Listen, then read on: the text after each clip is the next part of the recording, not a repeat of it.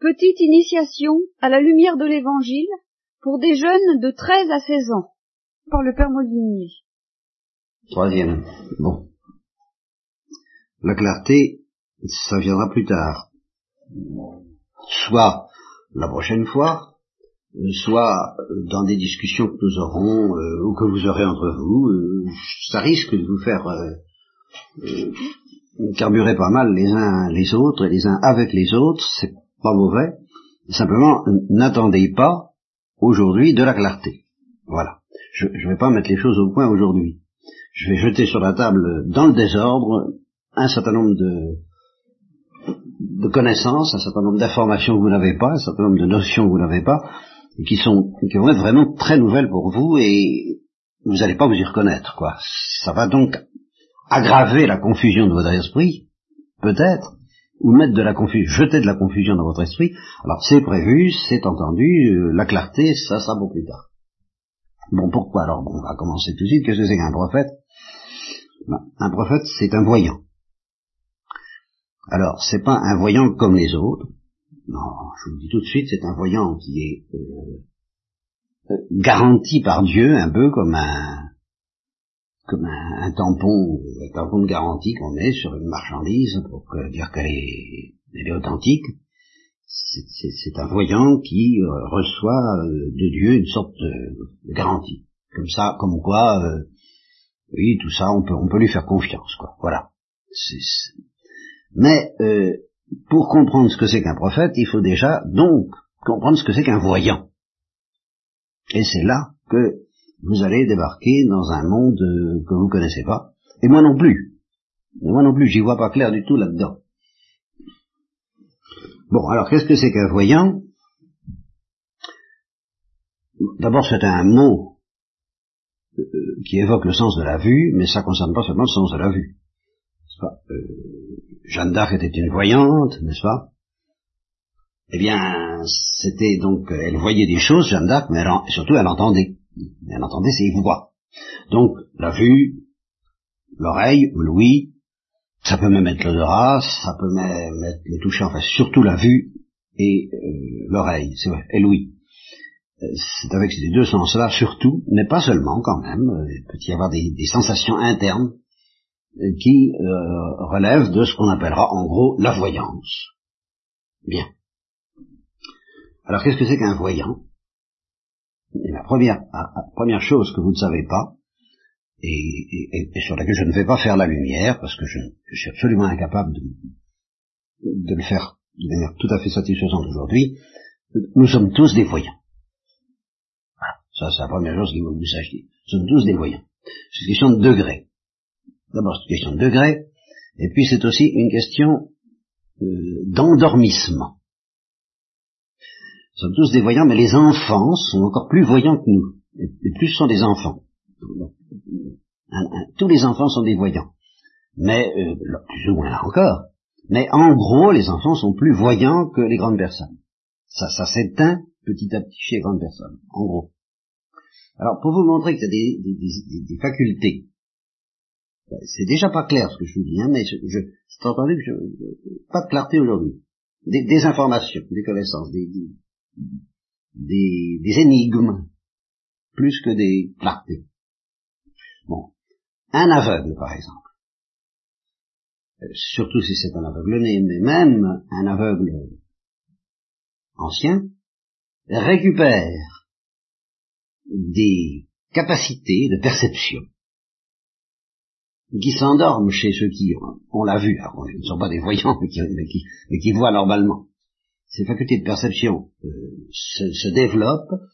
Euh, alors il y a, d'abord le sens de l'ouïe, le sens du toucher, le, le, sens de l'odeur, ça on comprend. Mais il y a, y, a, y a, autre chose. Il y a autre chose. Il y a, y a une sens des présences. Un sens des présences qui chez les aveugles se développe, que nous avons tous, mais qui s'endort parce que justement on n'en a pas besoin dans la vie. Alors ça se, ça dort et ça ne se, ça ne se manifeste pas comme euh, ça pourrait se manifester dans certains cas. Et ça s'appellera, d'un terme que j'expliquerai plus tard, puisque je ne peux pas vous donner toute la clarté aujourd'hui, ça s'appellera la voyance naturelle. Alors je crois que chez un aveugle, un aveugle récupère certaines données de voyance naturelle. Et euh, la voyance naturelle, on ne peut pas exclure qu'il y en ait, par exemple chez les animaux. la manière dont les pigeons voyageurs s'y retrouvent, les savants ne savent pas encore bien. Et il n'est pas exclu qu'il y ait là-dedans un peu quelque chose qu'on appellera de la voyance. Euh, il y a d'autres phénomènes dans l'ordre des animaux que j'appellerais de la voyance naturelle. Bah, parce qu'il y a d'autres voyances. Il y a trois sortes de voyances, ça je peux vous le dire maintenant, mais je ne vais pas vous donner la clarté, la voyance naturelle, la voyance préternaturelle, et puis la voyance surnaturelle. Voyance surnaturelle, je saurais vous expliquer ce que c'est, mais plus tard, ça c'est tout ce qui se rapporte à la révélation, et, au monde surnaturel dont nous parlerons plus tard, bon ça c'est... Mais la voyance préternaturelle et la voyance naturelle, la frontière n'est pas claire, c'est pas clair. Alors un exemple de voyance euh, ben, que je crois pas préternaturelle, parce que pour les animaux ça me gêne de parler du préternaturel, mais un exemple de voyance naturelle qui je crois est, historique, parce que y a, vous en entendrez parler ici ou là, ça, ça existe, ces chiens qui, au moment de la mort de leur maître, même si c'est à 1000 kilomètres de là, euh, hurlent à la mort. Ça, ça arrive. Il y a un aviateur euh, anglais, euh, j'ai lu l'histoire, qui a sombré pendant la guerre, qui a sombré en mer au cours d'un combat dans la mer de la Manche, et son chien était en Irlande et il a hurlé à la mort à ce moment-là. Bon, ben c'est de la voyance naturelle. Je ne sais pas ce que ça veut dire, moi je vous jette ça là-dessus, parce qu'on ne peut pas douter que ça existe un peu.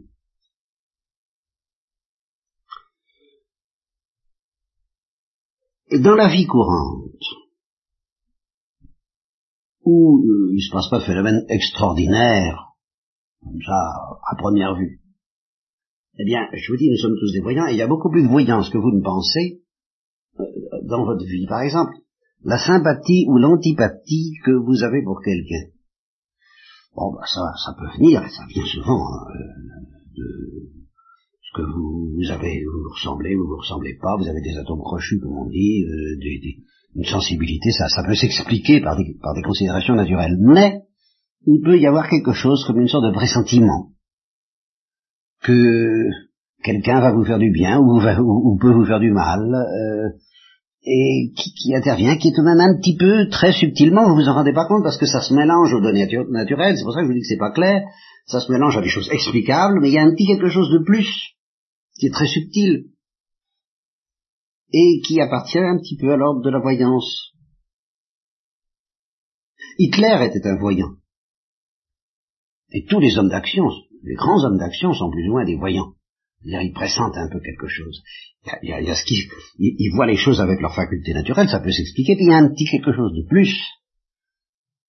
Et euh, Hitler n'aurait pas envoûté, parce que les voyants, c'est pas toujours bienfaisant, vous voyez, c'est pas toujours bénéfique dans, le cas de Hitler,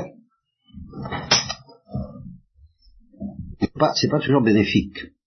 Et ça, c'est donc justement un des, grands points qu'il faut toujours, euh, quand, on a affaire un petit peu à de la voyance, c'est pour ça qu'il est bon d'avoir des prophètes, c'est-à-dire des, voyants garantis par Dieu.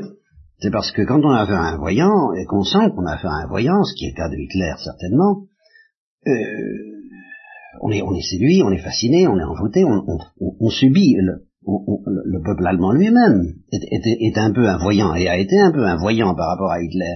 Il a, senti quelque chose et, on ne se laisse pas envoûter comme, comme ça s'est passé sans qu'il y ait quelque chose qui, dépasse un peu la nature. Et euh,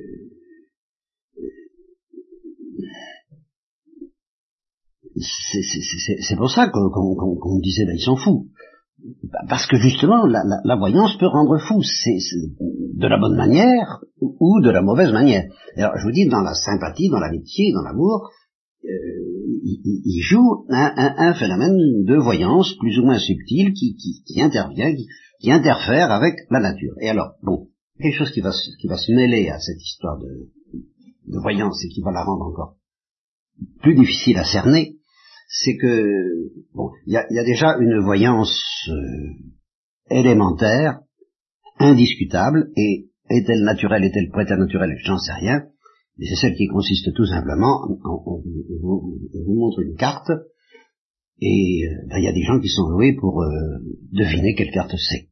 Je, je, connais une dame qui, à la télévision, voyant un prostitutateur faire ça, et, elle a vu une carte de dos et, spontanément elle a dit, elle s'est dit elle-même, me l'a dit, c'est le neuf de carreau. Et euh, ça a été retourné, c'était le neuf de carreau. Et j'ai eu peur. J'ai eu peur de moi-même. Parce qu'elle a senti un phénomène de voyance qui s'est passé pour elle. Ça existe. La preuve que ça existe, c'est que euh, l'armée américaine et l'armée russe dépensent des sommes considérables pour voir si, si ça serait pas exploitable au niveau militaire. Ça, ça, serait très pratique. Pour, pour, pour l'information, pour l'espionnage, ça serait très utile d'avoir des gars qui, euh, en se concentrant, savent ce qui se passe à tel endroit. Hein, ce serait très précieux.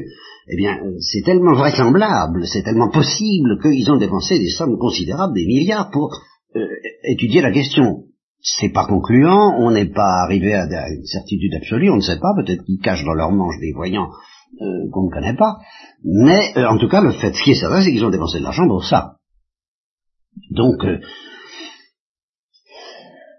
c'est pas une chose qu'on puisse complètement mettre en doute, à moins d'être très bête, buté, rationaliste, de manière assez butée.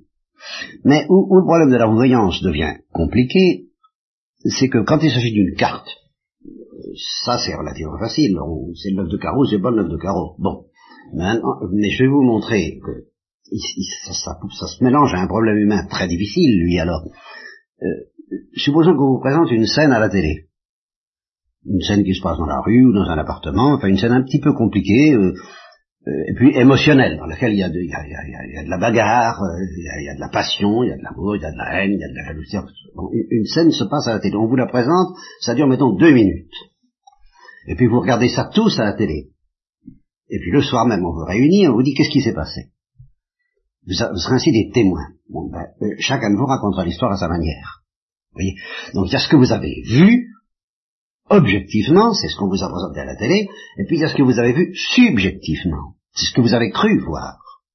Et c'est pas forcément, et vous apercevrez, c'est un jeu scout d'ailleurs, je crois qu'on fait ça, que c'est pas pareil du tout. Chacun y met ce qu'on appelle son équation personnelle. Ça, alors ça c'est, ça c'est un phénomène naturel, c'est pas un phénomène mystérieux. Seulement c'est pour vous dire que quand vous avez affaire à un voyant, qui vous dit, qui vous dit, dans votre passé, il y a eu ceci, ou dans le présent, il y a cela, ou bien, euh, dans l'avenir, il y aura ceci ou cela, euh, faites attention, il peut y avoir une vraie voyance, mais il y a aussi son interprétation qui vient se, mélanger à ce qu'il a vu, de sorte que faut pas vous étonner qu'il y ait des erreurs, même si la voyance est, est authentique, faut pas vous, vous étonner qu'il y ait des erreurs. Il y, a, le problème de ce qu'on voit, il y a la manière dont on le voit qui se mélange, et même si c'est un prophète, même s'il est garanti par Dieu, en fait, il interfère avec son tempérament, avec son équation personnelle, avec ce que Dieu lui présente. Ah, il y a un exemple évident, connu, classique, que vous, alors là, ça, je, vous connaissez peut-être pas, mais je le mets sur la table. Les voix de Jeanne d'Arc lui ont dit un jour qu'elle serait libérée, et du côté du 30 mai. Alors, pour elle, ça voulait dire qu'elle sortirait de prison. Or, euh, ça, c'est son interprétation, euh, selon son équation personnelle, elle, a envie, elle avait envie d'être libérée des Anglais, c'est dit, je serais libérée des Anglais. Bien. En fait, ça voulait dire qu'elle serait libérée de son corps, et qu'elle irait rejoindre au ciel euh, ses voix et, Jésus et, la Sainte Vierge. Eh bien ça, elle l'a pas compris. Oui, bien, bien que prophétesse, car elle était prophète à sa manière, euh, pas, pas, prophète de la révélation, je vous expliquerai plus tard ce que ça veut dire, mais elle était prophète, mais elle n'a pas compris. Parce qu'il y a la prophétie, puis il y a l'interprétation. Et dans ce domaine de l'interprétation de la prophétie, alors il y a un exemple également saisissant dans, dans, la, Bible, dans le Nouveau Testament, je ne vous ferai pas l'injure de vous demander lequel, parce que vous ne saviez sûrement pas, mais il y a une, voyance du prophète Isaïe, donc le prophète est un voyant, ça tu commences déjà à avoir une petite idée, mais c'est une petite idée, et il a vu euh, le Messie sous forme de ce qu'on appelle le serviteur souffrant. Il a vu, euh, il a été accablé à cause de nos fautes, il a été humilié, on l'a frappé, il ne s'est pas défendu, on lui a tiré la barbe, euh, il a présenté son dos à ceux qui le frappaient comme un agneau, il a été conduit à l'abattoir, il a, il a vu ça. Puis il a écrit. Bien. Et quelques siècles plus tard, un certain serviteur de la reine d'Éthiopie, se baladant sur son char, il était sur son char, euh, et, comme c'était une espèce de sympathisant d'Israël, ça je vous expliquerai plus tard ce que ça veut dire, un sympathisant du peuple juif et de la religion juive, donc il s'intéressait à la Bible, il s'intéressait aux prophètes, il s'intéressait aux prophéties, il s'intéressait aux voyances, et alors il a lu ça, et il a dit ça veut. Mais il y a la voyance, bah, s'il avait demandé à Isaïe ce que ça veut dire, Isaïe aurait dit, mais j'en sais rien. Voilà ce que je vois, et encore, encore j'y mêle peut-être du mien, je viens de vous dire pourquoi. Chacun réagit avec son équation personnelle. Je décris ce que j'ai vu comme je peux. Alors si c'est garanti par Dieu, ça va. Non seulement la, vision est authentique, mais même la manière dont le prophète réagit et, l'interprète avec cette, son équation personnelle, Dieu la corrige au besoin, la rectifie, la purifie, la nettoie, pour, qu'il ait, pour que le prophète n'y mêle pas des, erreurs graves ou nocives. Bien. Mais euh, pour autant, le prophète, il sait pas forcément ce que ça veut dire. Il sait pas ce que ça veut dire. Il a eu, euh, sait pas. Et c'est ce que demande l'eunuque d'Éthiopie à Philippe, l'apôtre. En disant, ben, je, suis en train de lire, mais est-ce que tu comprends ce que tu lis Ben non, je comprends si on m'explique pas. Donc il faut interpréter la voyance. Et là, Justement, si Philippe n'avait pas été assisté par l'esprit de la Pentecôte, il n'aurait jamais pu interpréter de manière infaillible.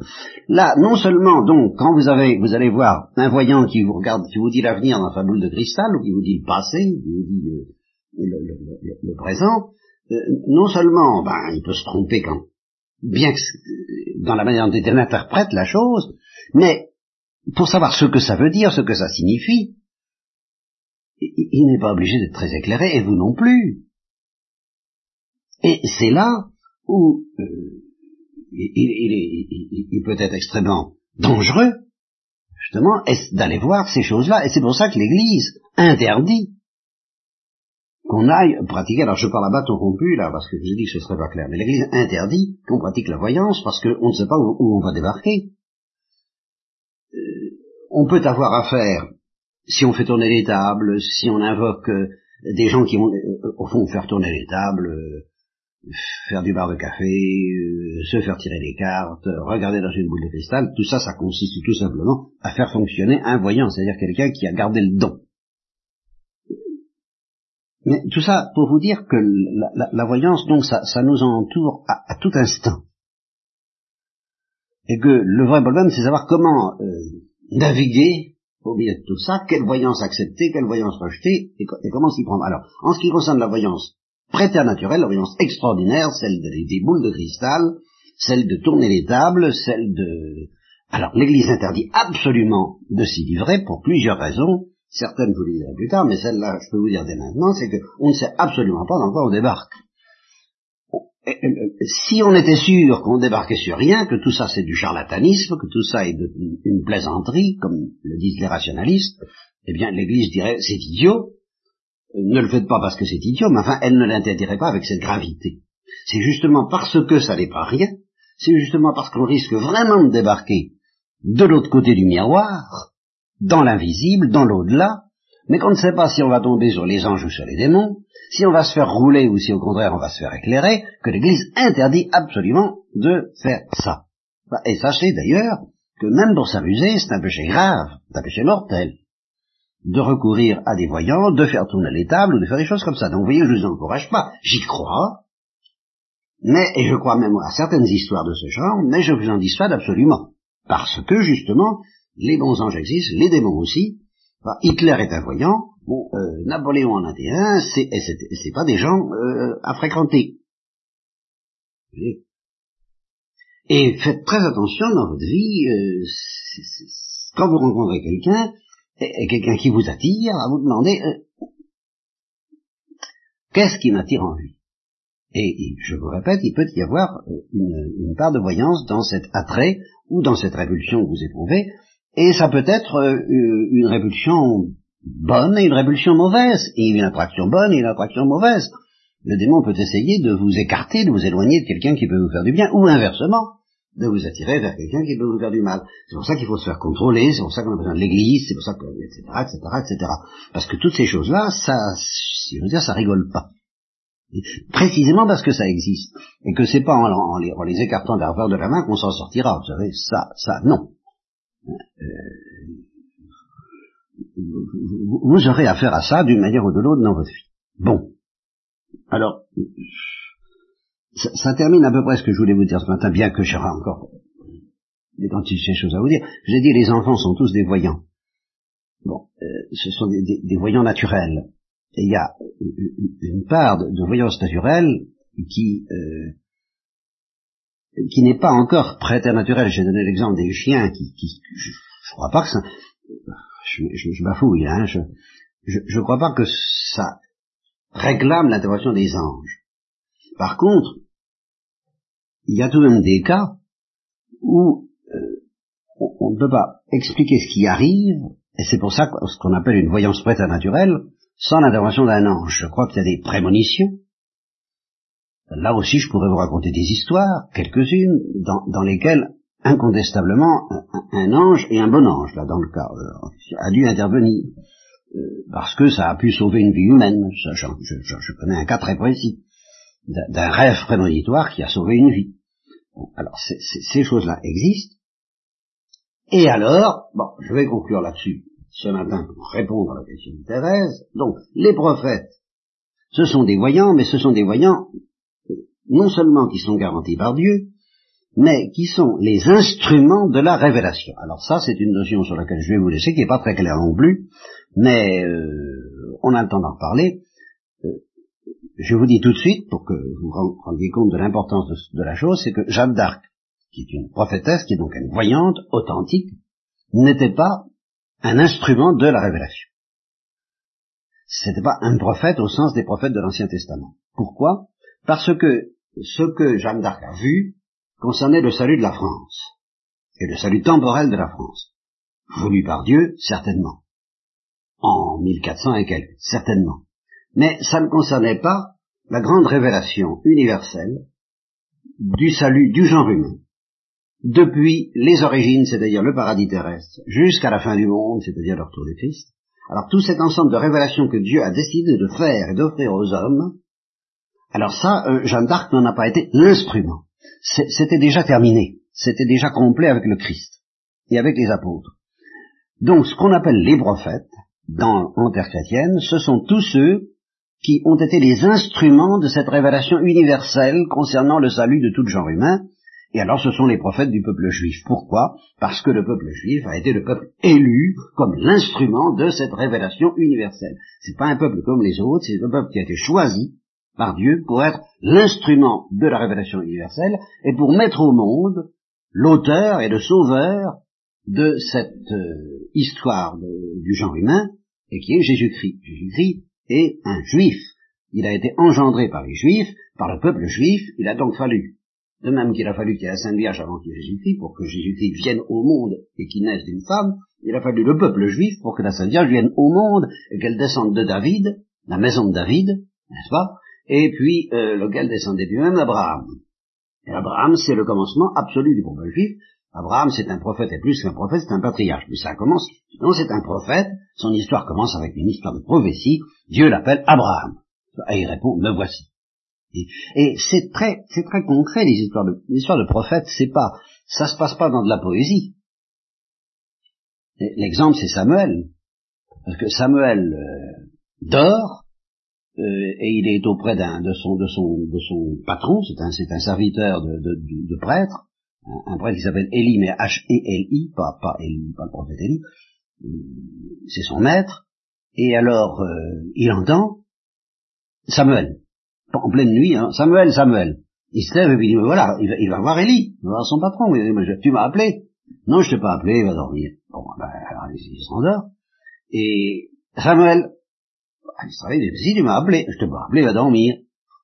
Alors, il, s'endort, et puis Samuel, alors il y retourne, et alors là, le prêtre, qui est tout de même un habitude des affaires, euh, justement qui est un voyant, il dit, ah ça, ça aussi, ça c'est Dieu. Alors il dit, alors là, fais, attention, ça c'est pas, alors là c'est que Dieu t'appelle, si, Dieu, si ça recommence, dis, parle Seigneur, ton serviteur écoute. Et c'est ce que fait Samuel. Il entend de tout, mais il entend, c'est tellement concret qu'il se doute pas un instant que c'est Dieu. Il pense que c'est le patron. Et c'est le patron qui dit non, non, c'est pas moi.